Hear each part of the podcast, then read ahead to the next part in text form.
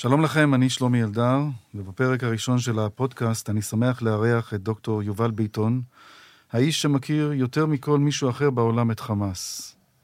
יובל החל את דרכו בשירות בתי הסוהר כרופא שיניים, עשה הסבה לתחום המודיעין עד לתפקידים הבכירים ביותר של ראש מחלקת איסוף מודיעין וראש חטיבת המודיעין בשב"ס.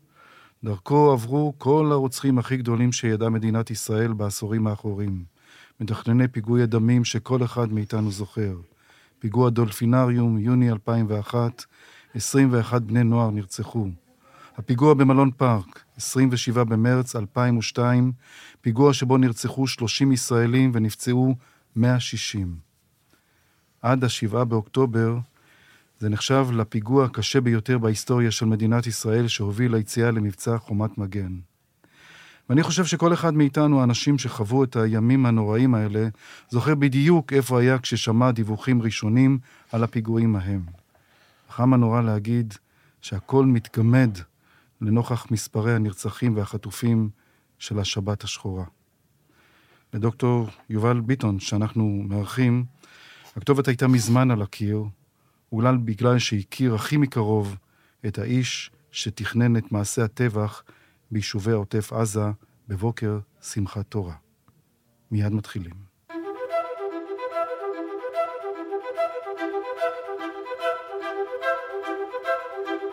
הפודקאסט של שלומי אלדר, מבית אול אין, הבית של הפודקאסטים. שלום יובל. שלום. אתה לא רק מכיר אותם, אלא גם אתה נפגעת, המשפחה שלך ספגה טרגדיה. כן, זה אירוע קשה ברמה הלאומית, אירוע קשה ברמת הקהילה של ניר עוז, ברמת העוטף, ובסוף זה גם קשה וזה פוגש אותך ברמה האישית. האחיין שלי, תמיר, הדר, היה בכיתת הכוננות של ניר עוז. הם היו בסך הכל אה, חמישה שהספיקו לצאת מהבתים אל מול אה, מתקפת הטרור הרצחנית אה, שאירע בשבת השחורה. ואת הקיבוץ בעצם תקפו מעל 150 מרצחים, מחבלי חמאס, חיות אדם. כבר אי אפשר לקרוא להם חמאס, זה באמת אה, כן. דאעש. יותר מדאעש. יותר מדאעש. כן. אה, ותמיר, יחד עם עוד ארבעה חברים בכיתת כוננות, אה, ניהלו קרבות בקיבוץ, הגנה על היישוב, על הבתים, על הילדים שלהם, על המשפחות שלהם. ועד השעה תשע הם עדיין היו בקשר, בשעה תשע כבר זהו, זה האות, האות חיים אה, האחרון שקיבלו מהם. ועד השעה שתיים, מתחילת המתקפה הרצחנית, לא הגיע כוח צבאי לסייע או לחלץ את הקיבוץ. ואחיין נוסף שלי, שגם הוא מתגורר בניר עוז, במשך שמונה שעות התבצר בממ"ד יחד עם הבנות שלו, בנות ארבע ובנות שש, ואת הבית שלו ניסו לפרוץ כמה פעמים, ירו לדלת של הממ"ד, והוא באמת, בכוחות עילאיים, הצליח אה, למנוע פריצה פנימה. גם את החלון ניסו לפרוץ, ומילימטר הציל את החיים שלו. הוא הצליח לסגור רק עם מילימטר אחד בקושי את החלון עם הבריח, ועם שתי בנות בחושך מוחלט, עד השעה שתיים שהגיעו ראשוני הכוחות. הדס, אשתו של אה, ניר, של תמיר, אה, הסתגרה בממ"ד. ניר מבעוד מועד, כי הוא היה סגן הרבש"ץ, והוא ארגן מתוך, בתוך הבית, בתוך הממ"ד בריח מבפנים כדי לנעול את, הממ"ד, ולפני מספר חודשים, ואמר לה ביום שתהיה פה מתקפה וחדירת מחבלים, תנעלי את זה מבפנים, כאילו הוא ראה את הנולד, כן. וזה בעצם מה שהציל אותה. הם לא הצליחו להיכנס אליה לחדר, לממ"ד, הם שרפו את הבית ואת כל השורה. ובניסיון לחנוק אותם ושיצאו החוצה, מניר עוז אה, בעצם נחטפו 80 אה, חברי קיבוץ, ילדים, זקנים, משפחות. יפה הדר זאת הסבתא של תמיר שנחטף. התמונה שצריך התמונה- להגיד, התמונה המוכרת של האישה עם הסינר, של שלוקחים האישה אותה, הקלנועית, ונראה שהיא כאילו בהלם. היא בהלם מוחלט. אישה מאוד גאה. לא נראה לקחו שהיא... אותה גאה, אתה יודע מה זה? לקחו אותה לקחו אותה גאה. נראה לי שהיא, טוב, מייסדי ניר עוז, ומראשוני החלוצים פה במדינה הזו. לא נראה לי שהיא אי פעם חשבה שזה מה ממש. שיכול לקרות ליהוד- ליהודים ב- ב- ב- במדינה שלנו. ואני ראיתי את התמונה הנוראית הזו שמובילים את חברי קיבוץ ניר עוז, את הילדים ואת הנשים. זה נראה כמו שהובילו יהודים בתקופות האפלות תמונה של לבורות ה- המוות. התמונה של המשפחה עם הילדים הג'ינג'ים, שגם הם מניר עוז. זה שתי התמונות הכי, אני חושב, הכי מצמררות ש... הם שכנים של תמיר וניר. כן. אתה יודע, אני דיברתי עם אחותך, אתה נתת לי את הטלפון שלה ועמדתי לסגור, לנסוע לפגוש אותה, ב... הם נמצאים עכשיו באילת. וזאת הייתה שיחה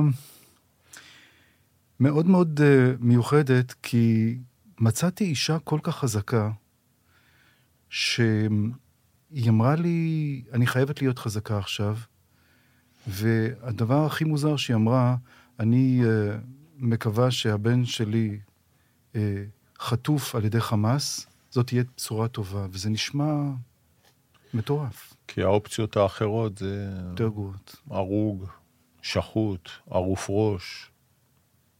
אז אם הוא, אם יש סימן חיים, שהוא עוד חי ויש סיכוי שהוא יחזור, כן. אז כל אימא הייתה רוצה.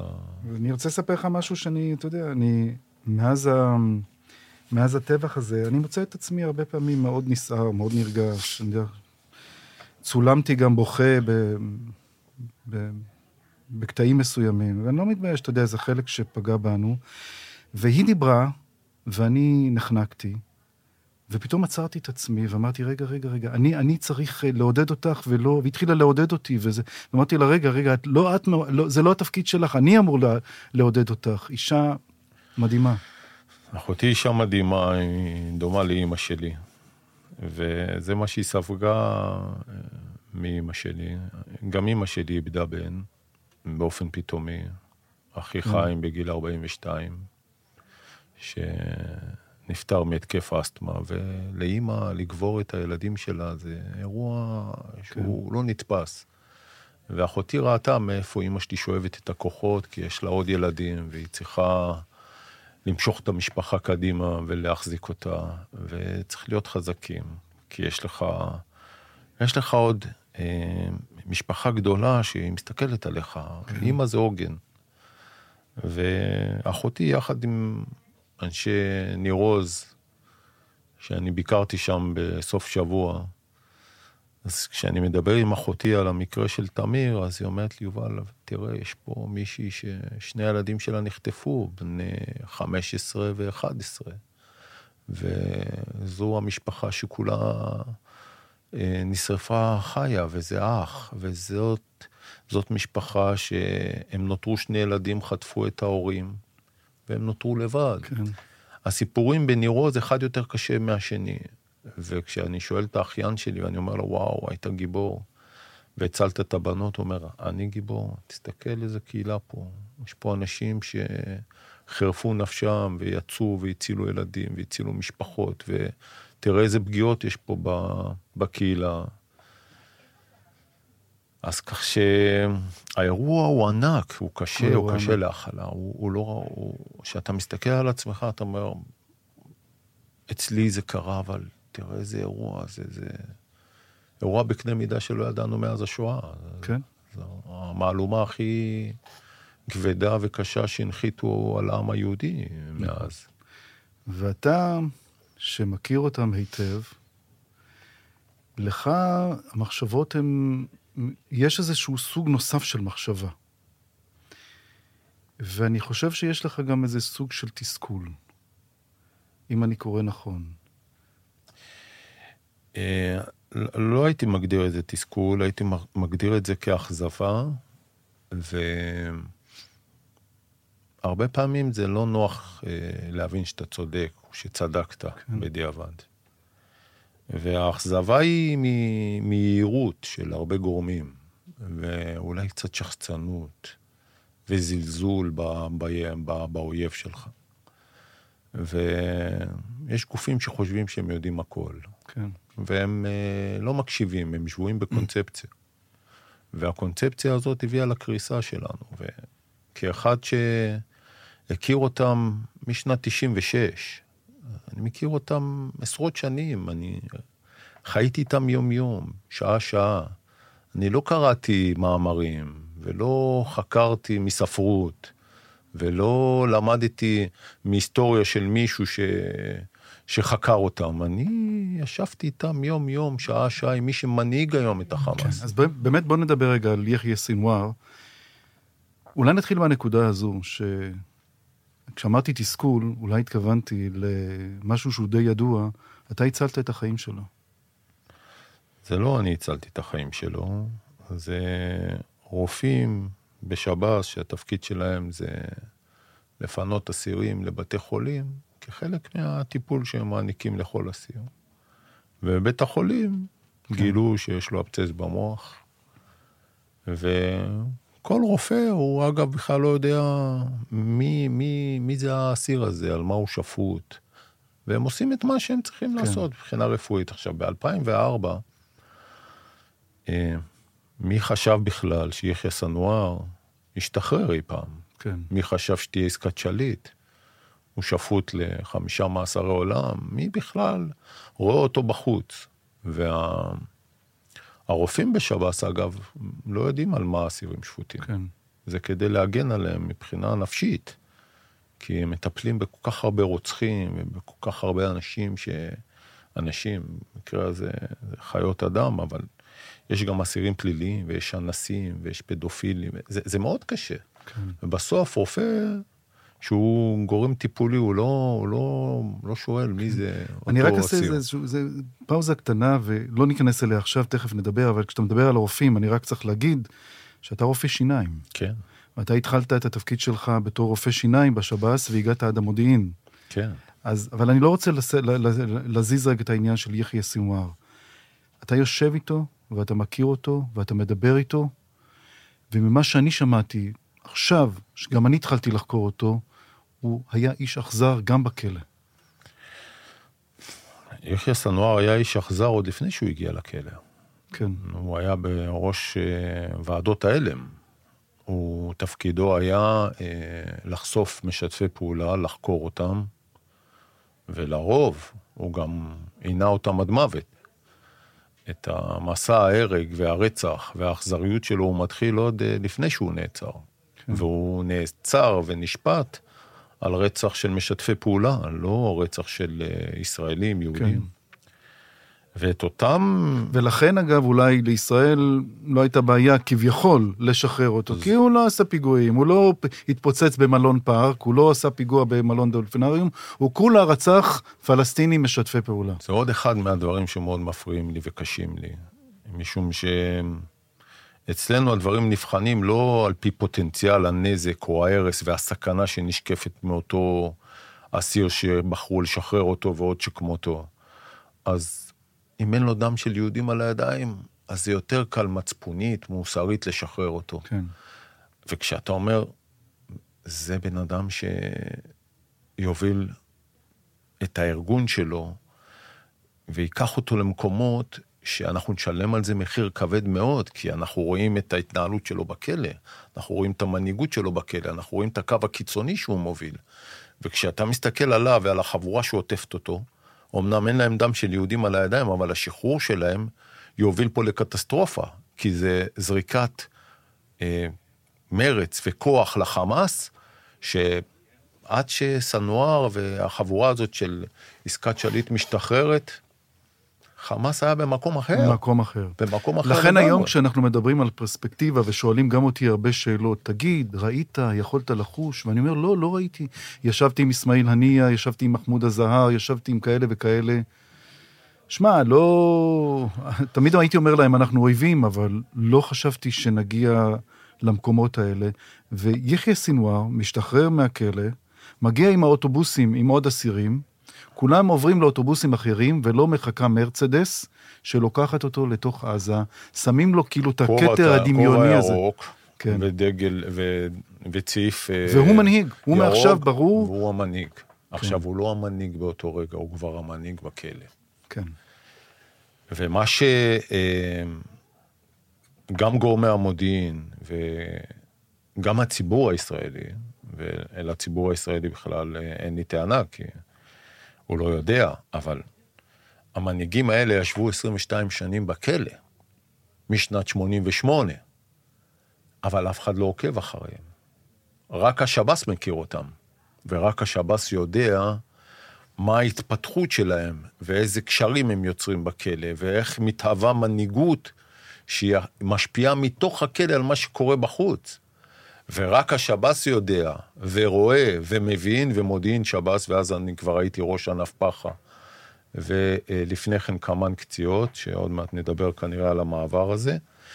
אה, כבר אז אני מזהה, לא רק מזהה, אני יודע, שיחיא סנואר מעורב מתוך הכלא בקביעת הקריטריונים, והוא אחראי, ובעצם קובע את כל המהלכים במסגרת המשא ומתן שמתנהל בין ישראל לבין גורמי תיווך אה, כאלה ואחרים לגבי עסקת שליט. מי שמנהל אותה מהכלא זה יחיא סנואר. צריך לזכור שאח שלו היה אחמד ראש סנואר, אח- כן. אחמד סנואר, הוא זה שחטף, כן. הוא היה ראש חטיבה, ראש חטיבה, הוא חטף, הוא היה מעורב בחטיפתו מעורב של גלעד. שליט, ו... אה, והוא גם מתנה, כשיש עסקה, כשמנסים לדבר על עסקה, הוא מתנה, בלי אח שלי אין עסקה. אני גם לא בטוח שהוא היה צריך להתנות את זה. נכון. ולכן דיברנו קודם על הדם של יהודים או לא דם של יהודים, הוא בקטגוריה שאין בעיה, יושב 22 שנה בכלא, וגורמי המודיעין חושבים שהוא כבר לא מסוכן. ואתה יודע כל גורמי הזמן... אמ"ן בכלל לא מכירים אותו. לא שהוא לא מסוכן מבחינתם, שב"כ עוד מכיר אותו, כי הוא מכיר אותו מהחקירות. אבל גורמים באמ"ן בכלל לא יודעים מי זה סנואר, מי זה ראוכי מושטה, מי זה תאופיק אבו נעים, מי זה עלי עמודי. הם שואלים אותי, אני רען פח"ע, מי הם הדמויות שמשתחררות לעזה?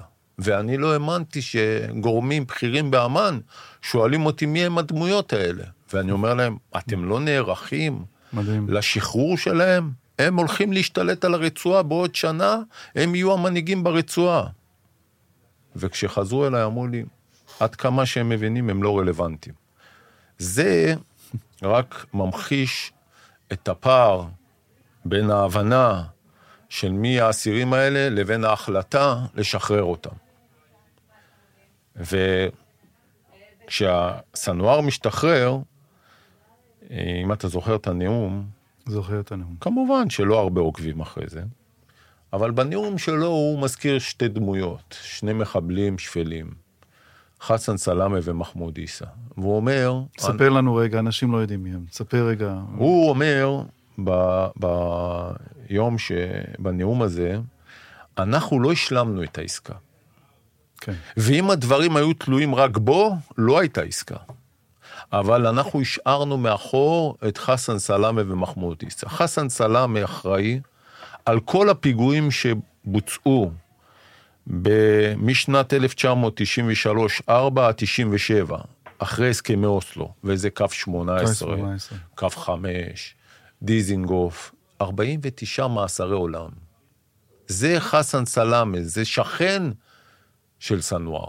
כן. ומחמוד עיסא אחראי לחטיפתו ורציחתו של אה, שוטר אה, מג"ב, אה, טולדנו. ניסים טולדנו. ניסים טולדנו. ניסים שניסים טולדנו, אחרי שהוא נחטף ונרצח, ישראל, יצחק רבין, גירשו 400 ומשהו. 300. 300? 300. אה, למר ג'זור. מרד ג'הור, ושם גם מתגבשת ההנהגה של והנה חמאס, לנו אסמאעיל הנייה. חוסר ו- הבנה. כן, שלגרש לחו"ל, כמו שגירשנו בעסקת שליט, את כל הבכירים האלה שחשבנו, כן. אנחנו קופצים עכשיו, אבל זה חשוב, משום שכשאתה מגרש למר ג'זור, מי פוגש אותם שם? חיזבאללה. חיזבאללה. והנה מתחיל פה הקשר. ויש עוד דבר, זה, היו ביניהם הרבה מאוד מתחים, הם מוצאים את עצמם במרג'ה זוהור, עיני העולם מופנות אליהם, ומתוכם צץ עבד אל עזיז רנטיסי. למה הוא צץ? כי הוא דובר אנגלית. והוא מתחיל לדבר אנגלית עם כל הרשתות הזרות שמגיעות אליהם, ותופס מעמד. אני הכרתי את, אה, את, את רנטיסי, אחד האנשים הכי מיליטנטיים והכי הכי אכזריים. הכי אכזריים. ברור. ואני, סליחה שאני קצת גולש, אבל אתה יודע, אנחנו משתפים גם השיחה, חוויות, כן, כן, אנחנו אני- משתפים חוויות. כן. אתה יודע, הייתי מגיע להרבה אנשים של חמאס, תראיין אותם, כי גם אני, סקרן אותי לראות מי, מי, ה- מי האנשים האלה. וכשהייתי מגיע ל- לעבד אל-עזיז רנטיסי, הוא קיבל אותי, הוא היה מוכן לדבר, אבל מעולם כאילו לא, לא היה בינינו שום, אתה יודע, לפעמים לחיצת יד, שום לחיצה, אני נרתעתי תמיד, היינו עושים ככה בראש, מהנהנים בראש, ואז הוא היה מתחיל עם כל האיומים שלו, וזה שהרבה פעמים הייתי עושה סוג של צנזורה פנימית, אבל אלה האנשים, והוא צמח במרג'ה זוהור. כשהוא חזר ממרג'ה זוהור, הוא כבר השתלט. הוא כבר השתלט.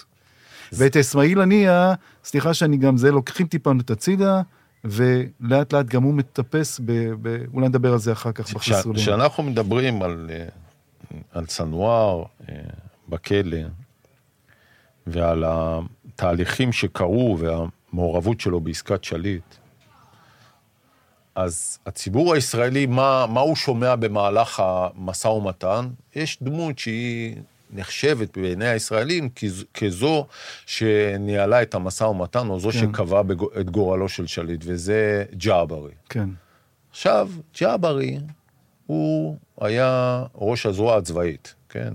לקרוא לזה רמטכ"ל החמאס, זה... כן. שנותנים שם של רמטכ"ל למחבל, זה נשמע לי לא, כן. לא סביר. אבל ג'עברי לעולם לא היה מנהיג חמאס. הוא גם נכון. לא יכול היה להיות לא מנהיג יכול. חמאס, ומי שלא מכיר את חמאס לא יודע את זה, ומדוע? כי ג'עברי, ג'עברי בכלא קציעות בתחילת שנות ה-90 היה פעיל פת"ח. ופעיל פת"ח אף פעם, לעולם לא יכול להיות מנהיג חמאס.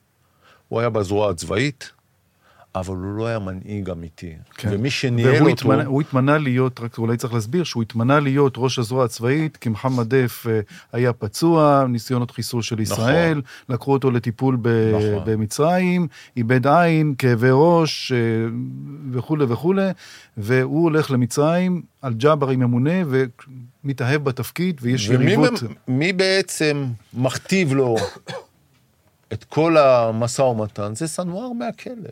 מדהים. זה לא ג'עברי. פעמיים הגיעו להבנות בעסקה. פעמיים, עם המתווך הגרמני. וסנואר מפיל את ההבנות האלה מתוך הכלא. הוא מבטל את ההבנות ולא מאפשר את קיומה של העסקה הזו. כי מי שקובע זה סנואר, ובסוף, כשהוא משתחרר, אף אחד לא יודע מי זה סנואר. מי, ש... מי שעומד מולו, ולמרות ההתנגדות שלו לכל העסקה הזאת שנרקמת, זה דווקא סאלח ארורי. כן. שתכף נדבר רגע על סאלח-. על סאלח חאורי, שהוא דמות אה, גם כן, איך לומר, מעניינת, אני כבר לא יודע, אין לי מילים בלקסיקון שלי, אין- כשאני, אין- אין אני מילים. לא יודעים, אנחנו לא יודעים. אין מילים, אין מילים. ואני רוצה שתתאר לי שיחה שאתה יושב עם יחיא סינואר. איך זה, איך זה מתנהל?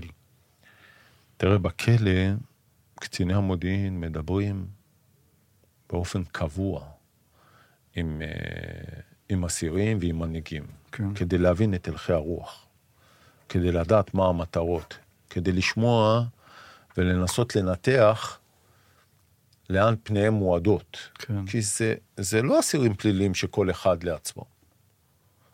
ההתנהלות שלהם בכלא היא בדיוק כמו שהיא בחוץ. יש הנהגה שנבחרת. ההנהגה הזאת שמכתיבה את סדר היום לאסירים, היא זו שמכתיבה מה הם יעשו. הם גם בנויים באותו, באותה צורה. בכלא יש את הלשכה המדינית. כן. אנחנו אומרים את זה עכשיו, ראש הלשכה המדינית של חמאס, אסמאעיל הנייה. בכלא יש ראש אותו דבר. הלשכה המדינית של הכלא. זה... אמ, מקטב סיאסה או מקטב אידארי. כן, ומנהיג החמאס נקרא אמיר. כן. שעל פי אותו מבנה של האחים אותו המוסלמים. מבנה של האחים כן. המוסלמים, המג'לס שורה, שהיא כן. קובעת את המקטב בידארי, מקטב סיאסה, שהם קובעים מי יהיה המנהיג של החמאס. כלומר, זה, זה, אה, כל, כל האסירים משתתפים בבחירת המנהיג. זה לא מנהיג שאומר, אני מנהיג. זה האסירים שבוחרים אותו, וככה גם קורה בחוץ. כן. זה, אה, כל חברי חמאס הם אלה שבוחרים מי יהיה המנהיג שלהם. ובכלא, קציני המודיעין מעמיקים מאוד בשיח עם חמאס בעיקר, ועם פת"ח, כי אלה שני הארגונים הגדולים. אפשר לחלק את זה לעד אה, 2007 ומ-2007. כי עד 2007, המבנה של האסירים הוא מבנה משותף, וגם ההנהגות משותפות. כן. וגם חלוקת התפקידים ביניהם היא בהתאם לגודלו של הארגון. כן. ולכן הייתה דומיננטיות כל הזמן של הפת"ח, והחמאס היה אה, כמיעוט בתוך אגפי הפת"ח. אתה אומר 2007 זה ההפיכה זה של חמאס ברצועת עזה. הפיכה של חמאס כן. ברצועת עזה. ואז פעילי פת"ח, שהאחים שלהם נזרקו מהגגות ונרצחו ועשו להם את המאורעות או את המעשים הזוועתיים, שמי שמסתכל על מה שקרה עכשיו, ואני, למה אני לא התפלאתי? משום שהם עשו את אותם זוועות לאחים שלהם, אז מה הם יעשו ליהודים? כן. אם הם ערפו ראשים לפעילי חמאס בכלא, אותו סנואר, אחראי לרציחתם של שני אסירים בכלא ועריפת הראשים שלהם בחשד לשיתופי פעולה, וזה האחים שלו, וואלה, בכלא? כאילו, בכלא, עריפת ראש? ערפה, עריפת ראש. נשפטו על זה? ראו אותם? זה מצולם כל אתה הזמן? לא יודע. אה, אתה לא יודע. אתה קם בבוקר, אתה בא לאגף, הם זורקים לך את הגופה. קח את הכלב הזה. וואו. ואז אנחנו מה, מתפלאים שהם עשו את זה ליהודים? ב-2007, כשהם גררו פעילי פת"ח חיים, קשרו אותם לרכבים והתחילו לנסוע. כמובן שאותם פעילים מתו תוך כדי הנסיעה, והם גוררים אותם בכל עזה, כדי שכולם יראו. יש את זה מצולם. ב- זה מצולם. מצולם. זה לא מזעזע? לג- כן. לגרור בן אדם חי. חי. זה הרוע. זו, זה זו, הרוע. זו אכזריות. אז אז, מה הם יושב- יעשו ליהודים? אז אתה יושב עכשיו מול יחיא סנוואר, כן. שאתה רואה את הרוע במלוא התגלמותו, ואתה מדבר, מדבר איתו. תאר לי שיחה, קודם כל צריך אני- להגיד שהוא מדבר עברית, מדבר אה, עברית. עברית רהוטה, כמעט כמו כל המחבלים בכלא. רהוטה. דיברת קודם על אה, אורנטיסי, כן, שהוא דובר אנגלית. דובר אנגלית. הם תמיד שמים בחזית מישהו שייראה פרגמטי, כן. יודע את השפה. נכון. ככה הם עשו, ככה הם עשו גם כשהלכו לבחירות, שמו את אסמאעיל הנייה. שהיה איש לא כל כך נחשב. הוא לא מאיים, אסמאעיל. הוא לא הנייה, מאיים. הוא מדבר ברכות יחסית. אז רק אני אגיד משפט אחד, שכל הזמן בשב"כ, שאתה הזכרת, בחוסר ההבנה שלהם את האסירים האלה שאתה דיברת עליהם, התייחסו לאסמאעיל הנייה, כך קראו לו, אה, רוחץ הישבנים של יחיא, אה, של, של ש- אחמד יאסין, של השייח אחמד יאסין, וזה באמת מה שהוא עשה. זה מה שהוא עשה בהתחלה. הוא היה פשוט כן. רוחץ אותו. נכון. רוחץ את, את הנכה הזה, אה, אחמד יאסין, וככה הוא התקדם בסולם. אנחנו מזלזלים באלה שכאילו רוחצים את הזה. מבחינתם, זה כבוד גדול. כן. יחיא סנואר היה מכין לכל האסירים כל שבוע, מכין להם תערוכה. ומכין להם כנאפה בכלא. לא עושה אותו מבחינתו נחות. כן. ה- ש- שאני אה, שוחחתי עם סנואר, הייתה לי שיחה שאפשר ללמוד ממנה הרבה. יש לי, הייתה, היו לי המון שיחות, מאות שעות. אבל כשיחיא סנואר מתכנן מהכלא שביתת רעב, שביתת רעב שהיא יכולה להוביל למוות של הרבה אסירים. שביתת רעב עד מוות של 1,600 אסירי חמאס בכלא. ועל מה השביתת רעב? דיברנו קודם על חסן סלאמה ומחמוד עיסא, כשאתה מסתכל על השורשים של האירוע, אותו חסן סלאמה ומחמוד עיסא מוחזקים בהפרדה בבתי הכלא הישראלים במשך עשר שנים. וסנואר רוצה להוציא אותם מההפרדה. יחד איתם מוחזקים עוד רבים אחרים, כ-21 אסירי הפרדה. ואלה כל מאכווני הפח"ע מהכלא, מאכווני הפיגועים.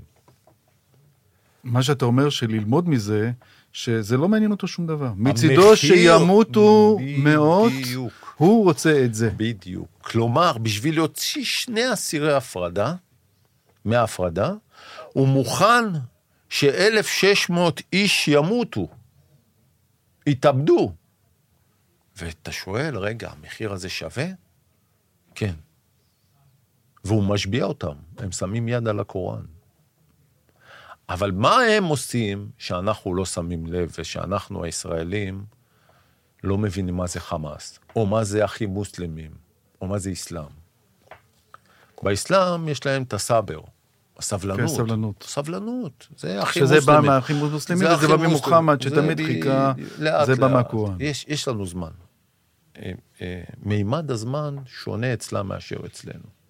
הם מסתכלים על עוד 200 שנה. 300 שנה, 1,000 שנה, הם בסך הכל זמניים. כן. הם חלק מהשרשרת.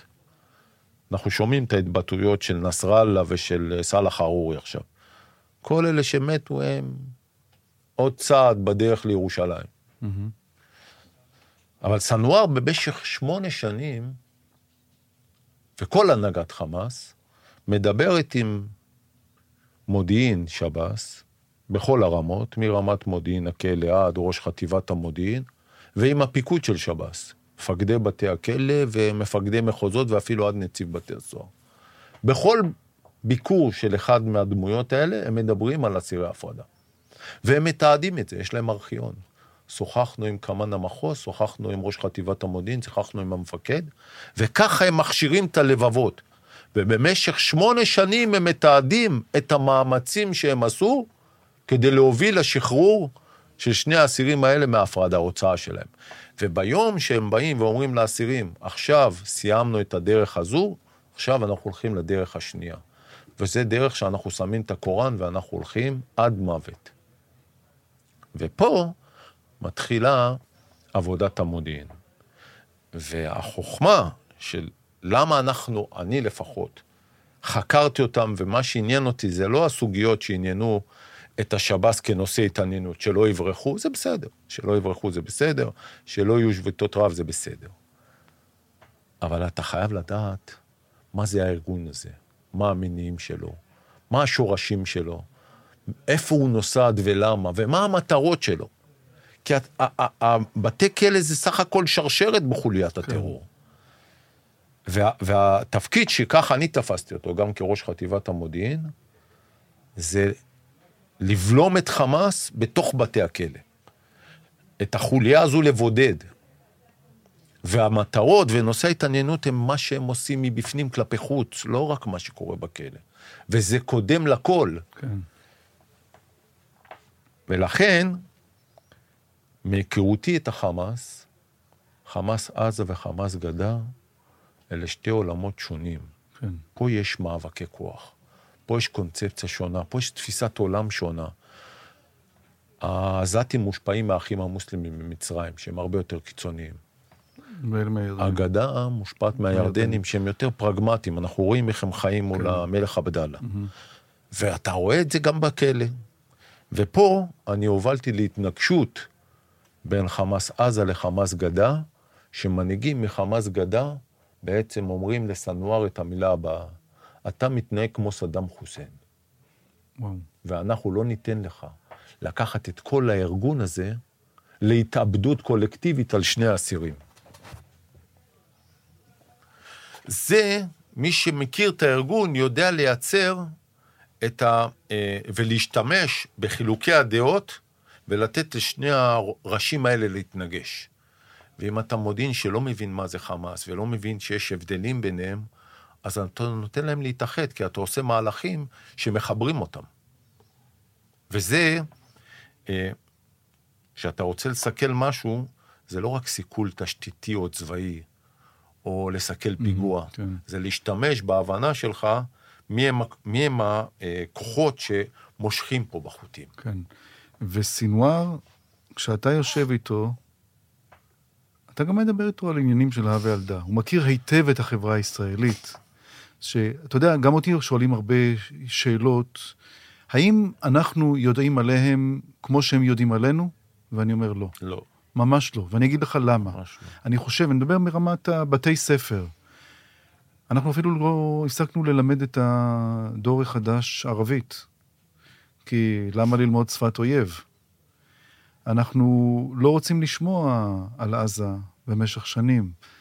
דיברנו קודם, לפני שהתחלנו כאן להקליט את הפודקאסט, על התסכול, לפחות שלי וגם שלך, שבמשך שנים לא רצו לשמוע על עזה. זה לא, זה לא עניין.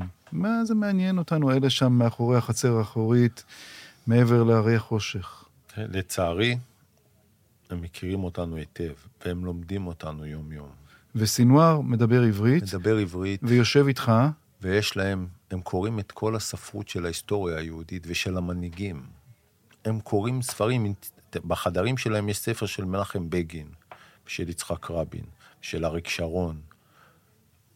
הם קוראים את הספרות, הם קוראים היסטוריה של עם ישראל, והם לומדים אותך. ולצערי, אנחנו לא, לא לומדים אותם. אני הרציתי כמה פעמים בפני קורסים כאלה ואחרים שאמורים לעסוק בעניין הזה, ושאלתי אותם, מי המנהיגים של החמאס?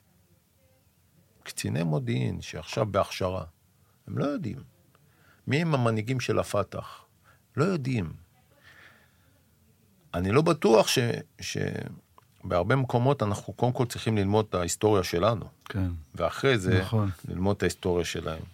כשאתה שואל חבר'ה צעירים מי זה פנחס ספיר, אני לא בטוח שהם יודעים מי זה. או מי זה משה שרת.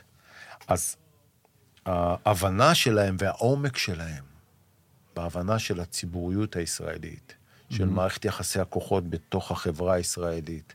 סנואר אמר לי באחת השיחות שאנחנו נתפורר מבפנים. כי המאבקים בין אשכנזים לספרדים הם בולטים.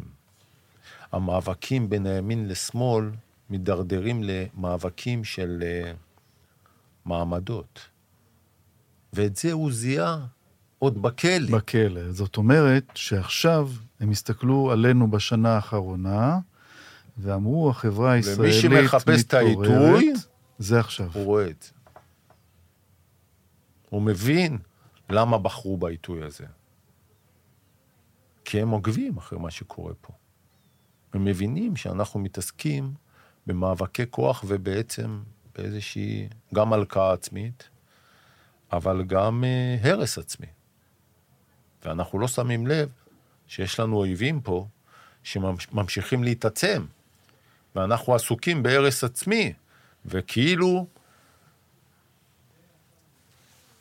תראה, ישראל, הציבור הישראלי בשנים האחרונות, לא השנים רק, זה אולי בעשורים האחרונים, התרגל לחיות כאילו אנחנו חיים במערב, באירופה או במדינות שאין להם איומים קיומיים, או שהם לא, לא חיים בסביבה מאיימת. כן.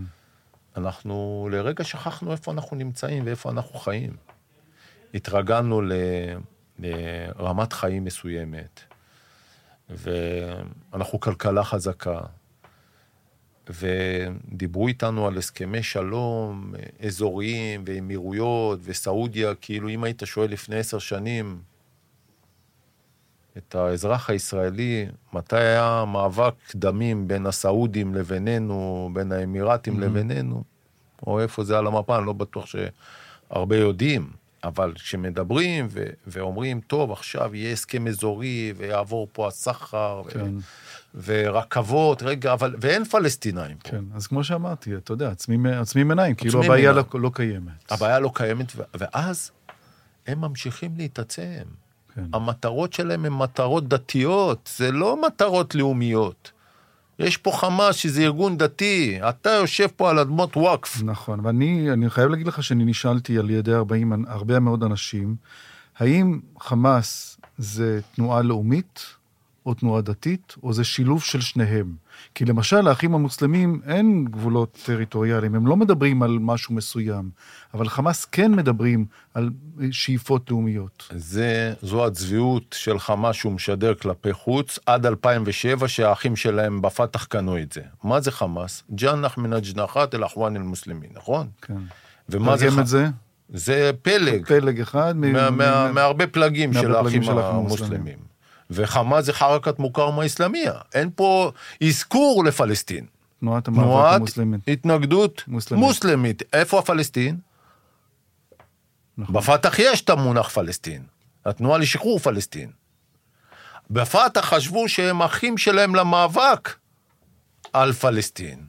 עד 2007. ב-2007 הבינו בפתח מה שאנחנו מבינים היום.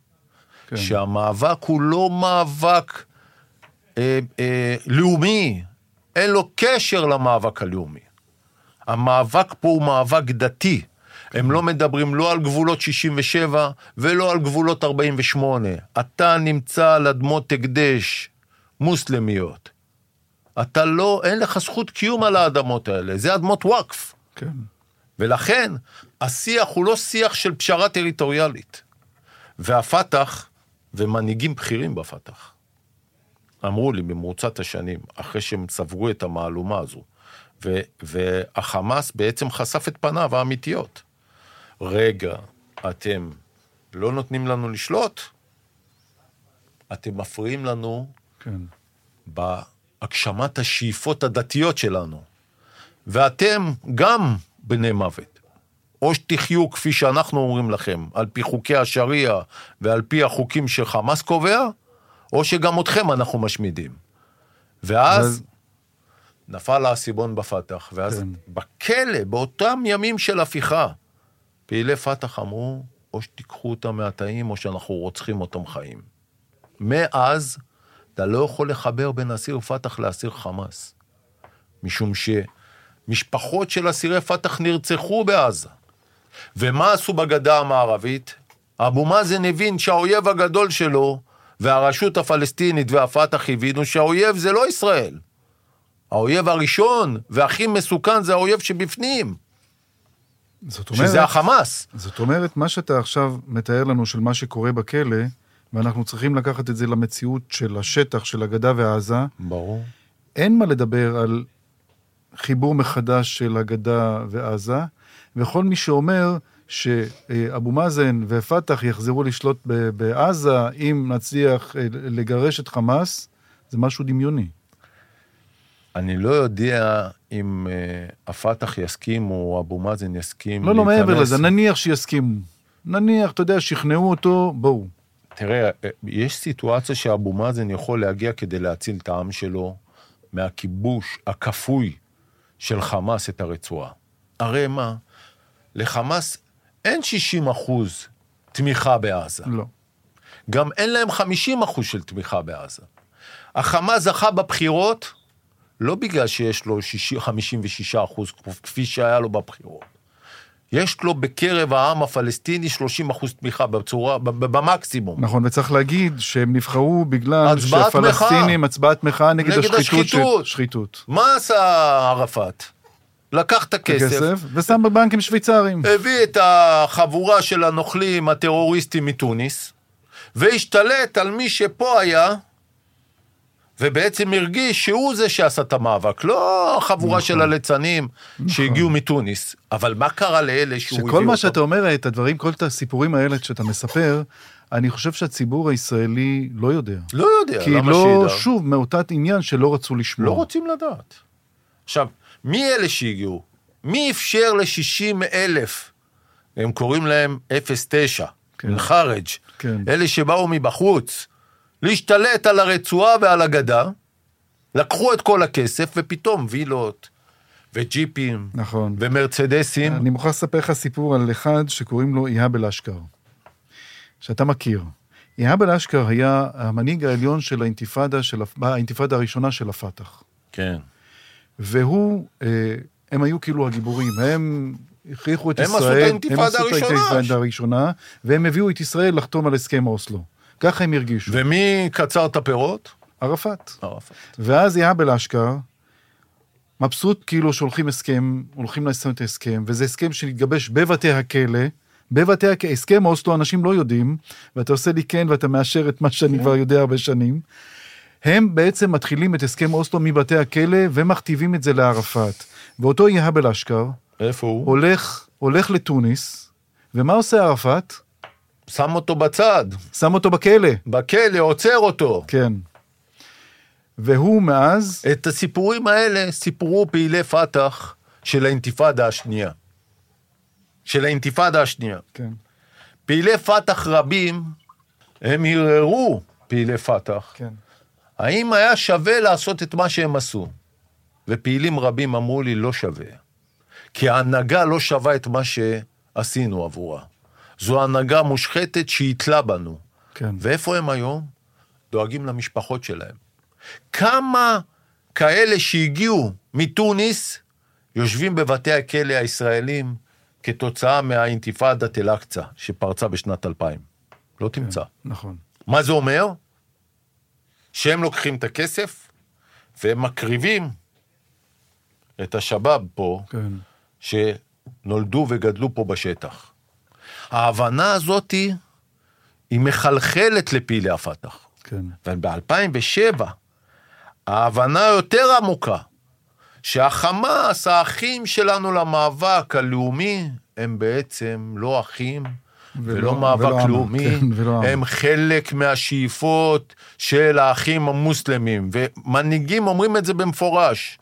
אלה מעניין אותם אחואן אל-מוסלמין, נכון. ואלה מעניין אותם הדגל הירוק, הם לא שמים דגל פלסטין. כן, יותר מזה אני רוצה להגיד לך, שהחקירות שהם עוברים ברשות הפלסטינית והעינויים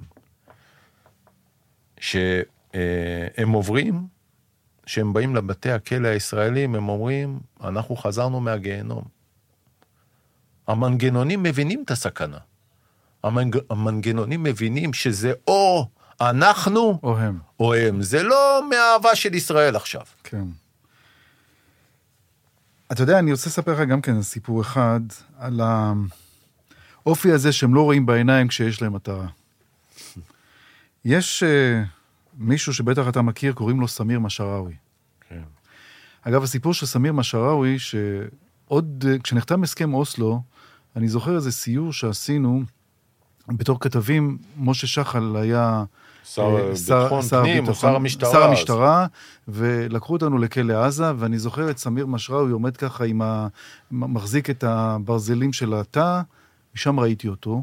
אחרי שהוא השתחרר, הוא הפך להיות לאיש מאוד מאוד מוכר, מאוד מאוד אה, נטוע, אה, מהחבר'ה של מוחמד דחלן, ובמהלך האינתיפאדה השנייה, אחרי שחיסלו את השייח' אחמד יאסין ואת רנטיסי, אסמאעיל הנייה היה בא להסתתר בבית שלו, שלא יחסלו אותו.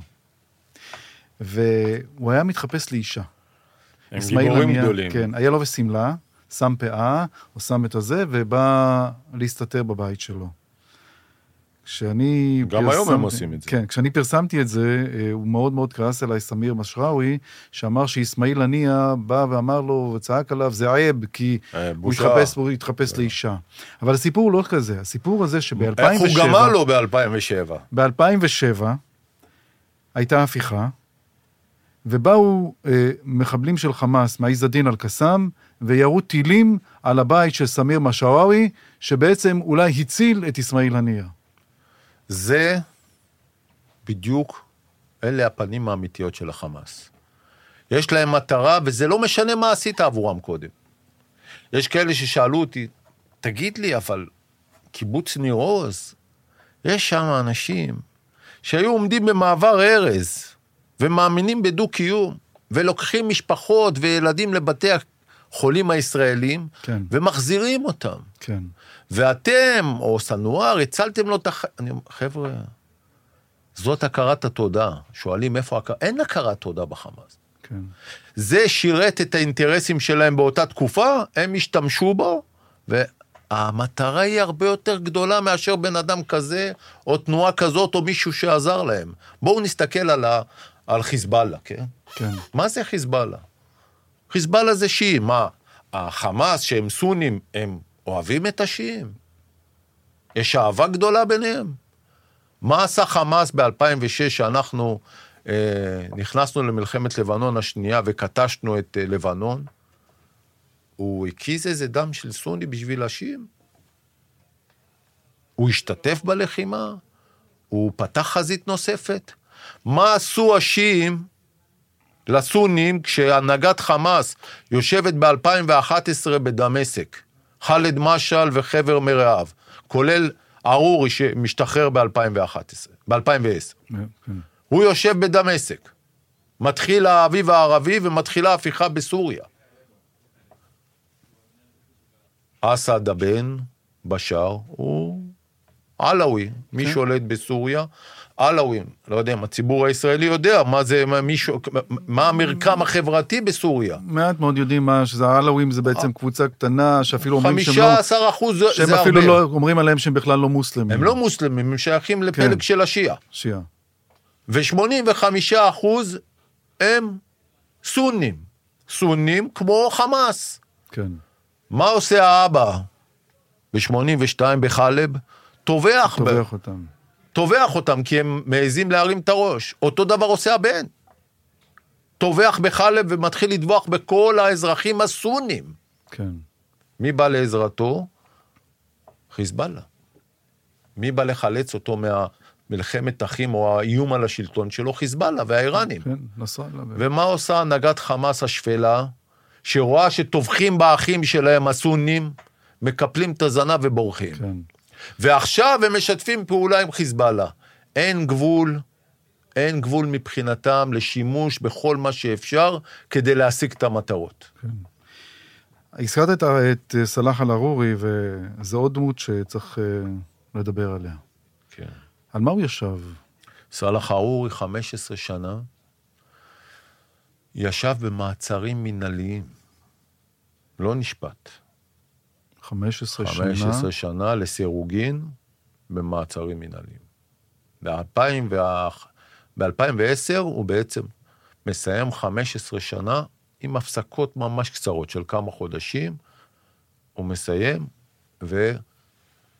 וישראל מחליטה, או יותר נכון שב"כ, מחליט לגרש לגרש אותו אותו. לחו"ל, וזו הטעות הכי גדולה זהו, שעשינו. זאת הנקודה. כן. אני חושב שסלאח אל-ערורי, אף אחד מאיתנו לא ידע מי הוא. ובעצם, כשמגרשים אותו, כמו מגורשים אחרים, שם הם מתחילים לבסס את המעמד שלהם. ואל-ערורי בעצם מקים לעצמו עוד איזשהו ראש של חמאס. ארורי הוא לא פחות מסוכן מסנואר. כן. רק לסנואר יש כוח צבאי בעזה.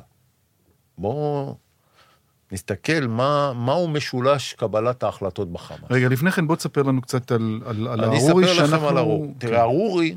מי בכ- הוא, מה הוא, מאיפה הוא בכלא בא? הוא מהכפר ארורי, הוא... זה מוחמד דר סלימאן, זה לא סאלח ארורי. סאלח מוחמד דר סלימאן, זה השם שלו. כן. קוראים לו אל-ארורי כי הוא מהכפר ארורה. אה, אוקיי. ובגלל זה זה סאלח ארורי, זה השם, אגב זה נהוג אצלם. כן. אז זה סאלח ארורי. סאלח ארורי הוא מכפר ליד רמאללה, והוא אחד המנהיגים הדומיננטיים, הכריזמטיים, ומייסד הזרוע הצבאית של החמאס בגדה המערבית. שישראל לא הצליחה להרשיע אותו אף פעם על היותו ראש הזרוע הצבאית של החמאס בגדה. מה, ו- כי הוא מתוחכם, כי הוא... אה, בגלל שהמודיעין שיש להם זה מודיעין כזה שאתה לא יכול לחשוף אותו. ואז אתה עושה מעצרים מינהליים. אבל הוא מקים את הזרוע הצבאית של החמאס בגדה. אבל מה מיוחד בארורי? שהוא לא רק דמות צבאית. יש הרבה מפקדים של הזרועות צבאים ב- של חמאס בגדה, לאורך השנים ובאזורים מסוימים, אבל הם לא מנהיגים. גם מנהיגים מדיניים או מנהיגים שבזרוע המדינית של החמאס. הארורי הוא שילוב של איש צבאי חזק ומנהיג בזרוע המדינית שלהם. ואת המנהיגות שלו ראינו בכלא. עכשיו, מי הם העצורים המינהליים בדרך כלל? הם פחות גורמים צבאיים, הם יותר גורמים ששייכים להנהגה הרוחנית של החמאס. מהמם. ההנהגה הרוחנית של החמאס זה בעצם הבסיס לגיוס של הפעילים, לאמונה, ל, ל, ליצירת המסגרת של האחים המוסלמים של החמאס. היא זו שמתווה את הדרך, לא הזרוע הצבאית. כן. היא זו שעושה את הדאווה, והיא זו שפותחת את הגני ילדים והמרפאות ואת האוניברסיטאות שלהם, שזו החממה. כן. אולי נדבר איך הקימו את החמאס עוד בשנות ה-80, שאנחנו כן. נתנו לזה יד, אבל נחזור לארור. וארור נעצר במעצרים מנהליים, ומבסס את המעמד שלו בתוך הכלא, לא בין פעילים זוטרים. כל הנהגת החמאס הרוחנית נמצאת בכלא. מי, מי הם? מוחמד ג'מאל נאצ'ה, שיש האומרים, זה אני גם אומר, כן. שהוא יותר חזק גם מהנייה וגם מהזהר וגם מרנטיסי ומכל המייסדים, והוא... מה- מאיפה הוא? הוא מחברון. כן. הוא מהמייסדים של החמאס יחד עם השייח' יאסין. יש האומרים שבעצם את חמאס הקימו בחברון ולא בעזה. יש ויכוח ביניהם. אבל נאמר שזה השייח' יאסין. ברור לחלוטין שהמייסדים של חמאס בגדה זה מוחמד ג'מאל נאצ'ה. והבן דוד שלו זה עבד אל חלק נאצ'ה. כן. אלה המייסדים של החמאס בגדה המערבית, יחד עם שייח' חאתם קפישה, אה, יחד עם אה, אה, עידודין ויחד עם סאלח ערורי. אלה החבורה שהקימה את החמאס והקימה בעצם את הזרוע המדינית של החמאס, את ההנהגה הרוחנית. ערורי נעצר, והוא מוביל בכלא את החבורה הזאת, הוא מנהיג, הוא מנהיג שלהם. הוא לא שווה בין שווים. הוא ראשון בין שווים שם. ואם אנחנו מסתכלים על הרצועה, שיש שם את סנואר בכלא, שהוא המנהיג של, ה... של ההנהגה של הרצועה, סאלח ערורי הוא המנהיג של הגדה המערבית. ואז אני מבין שיש מאבק ביניהם. ויש מאבקי כוחות ביניהם. ומי שחושב שחמאס זה, מר... זה מקשה אחת, ממש לא. לא מבין בכלל מה זה חמאס. ואתה כאיש מודיעין צריך לראות ולזהות את זה, ולנצל את זה. ואת המאבקי כוח האלה אנחנו ראינו בכלא. איך מנצלים את זה? אתה יודע שיש מאבק ביניהם, איך אתה מנ... מה, מה זה? הדוגמה שאנחנו נותנים, שאני נתתי קודם, שסנואר רוצה להוביל לשביתת רעב המונית כן. של 1,600 אסירים, אבל השביתה הזו, הבעיה היא, זה לא בבתי הכלא. המשמעות של השביתה הזו, בתכנון שלה, כי אני קיבלתי מידע ממקור מאוד אמין, מה התכנון? התכנון זה לבצע פיגועים בתוך ישראל. זה להפעיל את הזרוע הצבאית בעזה, ירי תלול מסלול. זה הולך, הולכת להיות מלחמה בשביל להוציא שני אסירים מההפרדה. ואז אתה לוקח את ההנהגה ומעביר את המסרים כאיש מודיעין, ואתה נותן לשני הגופים האלה, של חמאס עזה וחמאס גדה, להתנגש. עכשיו, איפה יושבים כל אסירי החמאס מעזה? הם יושבים בבית סוהר אחד, בנפחא. זאת בדיוק השאלה שרציתי לשאול אותך. הפיזור שלהם, למה לא מפזרים אותם? מפזרים אותם, אבל הרבה פעמים, תראה, יש פה דילמה קשה, למה? כי כשפעילים שנמצאים בעזה, קשה להם לחבור פיזית לגדה. וזה משרת אותך, כי כן. כן. אתה מצליח לבודד אותם. בכלא, זה, יש אפשרות לייצר תאי טרור שיפגעו בנו עם שחרור של אסירים. אם אנחנו נפגיש פעיל מעזה, יחד עם אחד מהגדה המערבית מחברון, ואחד משכם, ואחד ממזרח ירושלים, מה אתה מייצר פה? שילוב של כוחות והקמת תאים משולבים. וזה מסכן אותך עוד יותר. אבל אתה יודע, שואל, האנשים ששומעים אותנו עכשיו אומרים, רגע, רגע, רגע, יושבים בכלא, אז איך הם מנהלים? יש להם טלפונים, יש להם מערכות קשר, איך הם... איפה, איפה השב"ס? הם, תראה, בכלא הם לא צריכים לנהל את האירוע בפלאפונים החוצה. מספיק שיושבים מנהיגים מאזורים מסוימים, ואת זה אתה רוצה למנוע, הם כבר חושבים על התשתית, איך הם יפעילו אותה בחוץ.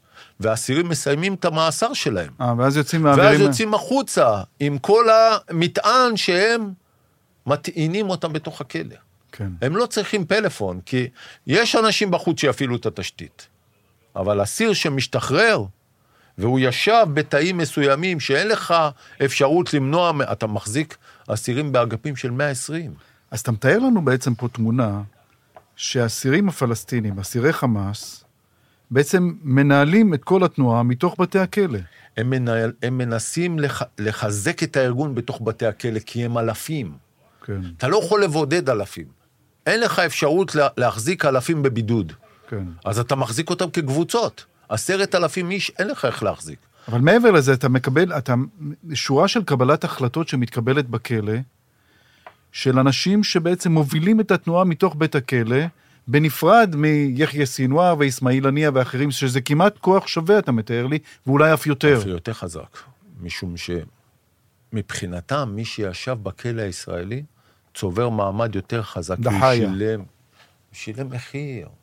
המונח שישב- דחיה, כן, ההקרבה. הקרבה. כשיוצא סנואר, אני ישבתי 22 שנים בכלא, מה אתה עשית? נכון. איפה אתה היית? איזה מעמד יש למישהו שלא ישב דקה בכלא הישראלי, מול מישהו שישב 22 שנה, שחלק גדול מהזמן שלו היה בהפרדות, ולא ראה אף אסיר אחר. שנים חלקם הוחזקו בהפרדות. כדי למנוע, מה שדיברנו קודם, למנוע מהם אפשרות לייצר תשתיות, אתה מחזיק פעילים משמעותיים בהפרדות, ואתה מנתק אותם מהעולם החיצון ומהאסירים הביטחוניים. זה, תראה, אני ראיתי בתפקיד שלי כרח"ט מודיעין, למנוע או לפרק תשתיות של חמאס. אני אתן לך דוגמה. ב-2014 התחילה התופעה של המפגע הבודד. מפגע כן. הבודד אין לו שיוך ארגוני. נכון. הוא קם בבוקר, עושה את הפיגוע על דעת עצמו. כשהוא נכנס לכלא, אין לו שיוך ארגוני. מי מנסה לשים עליו יד? חמאס. למה? כדי שהם יטפחו אותו בכלא, ואחרי זה יוציאו אותו מחבל שנכנס לשנתיים, יוציאו אותו מחבל גדול. והתפקיד שלך להבין את זה, ולמנוע מהם אפשרות בכלל למגע עם אסירים כאלה. וזה לא תפקיד רק של שב"ס, שב"ס עושה את זה מתוך הבנה, אני ראיתי בזה ייעוד מרכזי שלי כראש חטיבת המודיעין, למנוע את האפשרות הזאת של חמאס לייצר תשתיות בתוך הכלא. ולכן, גם הילדים, לא נתנו להם לבוא במגע עם פעילי חמאס. והאלה חסרי שיוך ארגוני לא הוחזקו באגפי חמאס. והחמאס הפעיל לחץ ועשה שביתות רעב ועשה מחאות ותקף סוהרים, כי הם אומרים, לא, אלה, אלה אחים שלנו, הם צריכים להיות איתנו באגפים. יש אגפי פת"ח ויש כן. אגפי חמאס. אם אתה נכנע ללחצים, איפה אתה שם אותם? אז אתה שם אותם באגפים שהם פחות מסוכנים. שהם אחרי זה לא יצאו אחרי זה מחבלי חמאס רצחניים. בואו רק אה, נסכם את העניין הזה של, אה, אה, של סאלח ארור. סער אל-ערורי, שאני אני חושב שאנחנו גם רוצים לדעת עליו יותר, כי הוא איש מאוד מאוד משפיע. סאלח ארורי, עד לא בזמן שמענו יותר על סאלח ארורי ולא על סנואר. סאלח ארורי משתחרר, הוא לא משתחרר בעסקת שליט. הוא משתחרר שנה לפני. כן, והוא זה שמכריע בסוגיית שליט. סנואר רצה את כל האסירים, כולל את האינתיפאדה השנייה. הסמלים של האינתיפאדה השנייה. דיברת קודם על, מנור, על מלון פארק, עבאס כן. סייד. עבדאללה ברגותי, 69 מאסרי עולם, מהנדס הפצצות שלהם. כן. ארורי משתחרר, ובעסקת שליט, מי משתחרר? כל הנהגת, ההנהגה הצבאית של, של הגדה המערבית. והיום מה הם? מטה הגדה בחו"ל. כן. חוסם בדראן, אהרון נסרדין, מוסא דודין, זאהר ג'בארין. שמתכנני הפיגועים הכי גדולים. שלו, השמות אולי לא כל כך מוכרים הם לישראלים, מתכנני אבל... הפיגועים הכי גדולים לפני אינתיפאדת אל-אקצא. כן. הפיגועים הגדולים משנת 89 עד שנת 90, עד שנת 2000. ועבדול רחמן רנימת, אני יכול להגיד לכם, זה חוליית צוריף, חטיפת החייל שרון נדרי והפיגוע, אפרופו בדיזינגוף. כן. אה, ג'יהאד ירמור, שזה החטיפה של נחשון וקסמן. כל שאותו אתה ישבת ושוחחת איתו, זה אחד האנשים הנוראים, ה- ה- ה- מפלצת של בן אדם. זה לא בן אדם, זה מפלצת. הרוע, השנאה, האיבה, אתה רואה אותה בעיניים שלו. והאסיר הזה, כשהוא הגיע, היינו מעבירים אותו כל שבוע בצוהר אחר. איך מתנהלת איתו שיחה עם אדם כזה שאתה אומר הרוע שבעיניים שלו? שהוא הוא מפגין את זה בצורה מאוד ברורה. אנחנו, המקום שלכם לא פה, אנחנו נגיע אליכם, אתם מדינה זמנית פה, היהודים זמניים פה, אנחנו נחסל את כולכם, אין לו בעיה להגיד את זה. הוא מסביר לך את השאיפות, האחרים מסבירים לך את השאיפות בדרכים מאוד עדינות. זה אדמות וואקף, אנחנו עכשיו לא יכולים לכבוש את ישראל. איך אמר לי סנואר? נעשה הודנה כלכלית. אתם היום חזקים, 200 ראשי נפץ גרעיניים. ביום שתיחלשו, אנחנו נתקוף אתכם. ובעצם הוא משתחרר, אל-ערורי משתחרר, כן, מקים מעצמו מקים. בסיס, מקים את, ה, את, ה- את אה, אה, מטה אגדה כן, בחו"ל. אהה. והוא פועל מטורקיה ומקטאר, ומפעיל בגלל שהוא מאיפה? מאיפה כל החבורה הזאת? היא, היא מהערים בגדה, ולכל אחד מהם יש את הקשרים, והם הם אלה שמייצרים את כל הפיגועים, גם כן. בשנה ובשנתיים האחרונות. עכשיו אנחנו לוקחים את האנשים האלה, כולל יחיא עסקת שליט. כן. אנחנו לוקחים את האנשים האלה, בעיקר את סינואר, כן. ועכשיו מדברים על, ה, על השבת השחורה, והרבה פעמים זורקים את השם מוחמד דף. אני חושב, זה רק סנואר. לא מוחמד דף ולא בטיח. אוקיי, זה חיכיתי שתגיד את זה. זה רק סנואר, זה הראש של הסנואר, וזה ההבנה שלו את הישראלים, זה ההבנה שלו שמהי שעת כושר, ומתאים עוד יותר שהוא לא משתף אף אחד בהנהגה של חמאס בחו"ל. זהו, זה כשאתה אומר, רק כששואלים אותנו, אני מניח שגם שואלים אותך, מה קרה בחמאס? איך יכול להיות שבאו ורצחו ואנסו ושחטו ושרפו? ואתה אומר, נקודת הציון זה, הם אולי היו שונים טיפה, אבל אז בא סינואר. וסינואר לקח אותם לדרך... סנואר משקף בדיוק את הנהגת חמאס בעזה, את הקיצוניות שלה. העזתים זה סנואר, סנואר זה העזתים. יש הבדלים בתפיסות. אני לא בטוח שאם אתה שואל את הנהגת חמאס בגדה או בחו"ל כרגע, אם הם היו עושים את זה בעיתוי הנוכחי, היו אומרים לך לא. אם הם היו עושים את זה עכשיו ברמה כזו, כן. לא בגלל האהבה של היהודים, ברור. אלא בגלל שהעיתוי מבחינתם הוא עדיין לא מתאים. ואתה רואה עכשיו את סינואר בעזה, ואתה מסתכל, ואתה כבר לא בתפקיד, ואתה מנסה להדליק את הנורות האדומות. תראה, אני חייב לומר לך משהו אולי אישי. גם אני אה, הולכתי, איך לומר, שולל. גם אני חשבתי, כמו שאמרת על אנשי הפת"ח, שאולי אפשר להגיע איתם להסדרים. שאולי גם אני רומיתי, כשהם קראו לעצמם שינוי ורפורמה. ותשמע, אני אוכל את עצמי גם כן, אני, גם אני אמרתי את זה בכל מקום. כן, גם זה- אני עושה חשבון זה נפש. התחכום של החמאס להטעות, לדבר פרגמטית בחוץ, ואת המטרות האמיתיות להסתיר, אבל הם כבר לא יכלו להסתיר ב-2007. אבל לנו היה נוח משום שהם רצחו את האחים שלהם מהפת"ח. כן, לא, זה דיברנו, אבל מה שאני שואל אותך, אתה כבר לא בתפקיד, כן. ואתה רואה את יחיא סינואר משתלט על תנועת חמאס, והופך להיות למנהיג הכי חשוב של חמאס. אני לא ראיתי את זה יותר- רק אחרי זה, אני אמרתי את זה לפני שהוא השתחרר, שזה מה שיקרה. למי? כל מי שהיה, רצה לשמוע ויכולתי להשמיע בגורמי המודיעין. זה היה ברור לחלוטין. לצערי, אני ראיתי את זה גם קורה. אני ראיתי את זה לפני, וכשהוא השתחרר זה היה ברור. אני הרציתי פעם במטק עזה, ואחרי זה התקשר אליי אחרי שנה וחצי, מי שהיה אז מפקד המטק, אומר לי, איך ראית את זה? אמרתי, למה אני צריך לראות את זה? אני 22 שנה, אני רואה אותו בכלא. כן. זה ברור לי לחלוטין. הבעיה ש...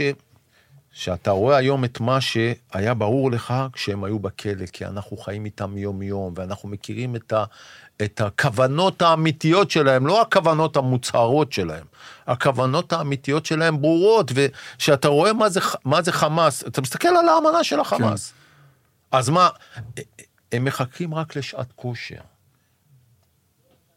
הכוונות שלהם לא השתנו. מה זה, ו- מה זה פיגועי התאבדות? היום כאילו אנחנו, אם זה היה איזה פיגוע התאבדות עכשיו, מה היינו אומרים? "אה, אנחנו כבר רגילים לזה. מה, פיגועי התאבדות זה דבר שהוא נסבל? אנחנו, הם לקחו אותנו, את הפני הרשע כן. האלה עוברים בציר הזמן, נכון. מחטיפת חיילים לפיגועי התאבדות אכזריים של, באוטובוסים, במסעדות, בשווקים, ועכשיו, הרצח ההמוני. ואנחנו, אני רק רוצה לחזור לדבר שהזכרנו אותו קודם, העניין של, של הצלת חייו של סינואר, שזה גם כן נקודה שככה פסחנו אותה לרגע. איך זה מתגלה, מה מתגלה, מה התפקיד שלך, איך מצילים אותו, ועל אי הכרת התודה אנחנו כבר דיברנו. דיברנו על אי הכרת כן. התודה, אבל זו שאלה שהיא לא הוגנת כלפי רופאים בשב"ס. לא, או- לא, אף אחד לא בא- לא, לא, אף אחד אני- לא בא אני לא, אני אומר, היא, היא גם כלפי רופאים בבית חולים. רופאים עושים את עבודתם. כן, זה דיברנו, אבל לא אני אומר, מבינים את המשמעות. אוקיי. אבל בסוף יש לך משהו שאתה אומר, וואו, הבן אדם גם אמר תודה לרופאים. אמר להם תודה, הצלתם את חיי. ואנחנו חשבנו, וואו, זה אומר תודה? זה יכול להגיד תודה לאנשים שלא מבינים מה, כן. מה זה חמאס. אף אחד לא ציפה להכרת uh, תודה ממנו. כן, זאת נקודה שדיברנו עליה, ובעצם הוא ניצל וחוזר, ואתה בשבת השחורה, איפה אתה היית? שבת השחורה הייתי בבית, והבת שלי, שהשתחררה, הייתה קצינת מבצעים בטייסת 107 בחיל האוויר. היא טסה ליפן, והיא מתקשרת אליי מיפן. אבישג, שבע בבוקר, הכל בסדר? מה, אתה לא שומע? מה לשמוע? היא אומרת לי, הרצ... המטחים האלה זה משהו לא, לא רגיל. תדליק טלוויזיה. אני מדליק את הטלוויזיה, ושולח לי אחד הפקודים שלי, אה, לשעבר, סרטון של אה, הרכבים האלה, הטויוטות, אה, שנכנסות עם פעילי נוח'בה אה, לשדרות. והוא אומר לי, זה נראה לך הגיוני? אמרתי לו, הכל אפשרי. כשפתחתי את הטלוויזיה, אמרתי, זו מלחמה. בוא נסיים את השיחה המרתקת איתך בשאלה שאני חושב שכולם שואלים. אנחנו יכולים למחוק את חמאס? אנחנו, את הרעיון אי אפשר למחוק. רעיון הוא רעיון. כן. אנחנו חייבים להכניע את חמאס, אנחנו חייבים להכריע אותו, ואנחנו צריכים לטפל לא רק בתשתית הצבאית, כולם מדברים על תשתיות צבאיות. צריך לטפל בתשתית האזרחית של חמאס. זה אפשרי? חייבים. איך? כי אנחנו התעלמנו ממוסדות הצדקה, מעמותות הצדקה, מהכספים, מהאוניברסיטאות, מבתי הספר, מהגנים, מהמרפאות. זה אפשר לעקור? זה, אוניברסיטה אז כזאת... בעצם מה שאתה אומר לי, ששמנו לעצמנו מטרה שהיא לא ברת את השגה. הרעיון אי אפשר, אי אפשר למחוק, חייבים למחוק תשתיות אזרחיות, וכדי למחוק תשתיות אזרחיות, אתה צריך להיות בשטח, ושמישהו אתה אחר... מאמין שזה יקרה? אתה מאמין שבעוד חודש, חודשיים, שלושה חודשים נוכל, אני לא רוצה להגיד להכריז ניצחון, כי אי אפשר לנצח ניצחון, להכריז ניצחון אחרי המכה הנוראית שספגנו. אתה חושב שבעוד כמה חודשים נוכל להגיד, אין חמאס? אם חפצי חיים אנחנו. ואנחנו רוצים להעביר מסר לעולם הערבי, להעביר מסר לחיזבאללה, להעביר מסר לגדה המערבית ולפעילי הפת"ח, שאנחנו אה, על אירוע כזה גובים מחיר של מיטוט החמאס לא רק בהיבט הצבאי. ומי שישב בעזה זה לא יהיה שוב פעם חמאס. לא נאפשר לחמאס להשתקם בעזה. אם לא נעשה את זה, נחטוף גם מחיזבאללה. כן. ויותר גרוע מכך, נחטוף גם מפת"ח בגדה המערבית. דוקטור יובל ביטון, הייתי ממשיך לשוחח איתך עוד הרבה, אבל אולי רק אה, שאלה אחרונה, קטנה. מתייעצים איתך היום? מבקשים ממך אה, מידע, מסקנות, הבנות על מה שצברת במשך 22 שנים?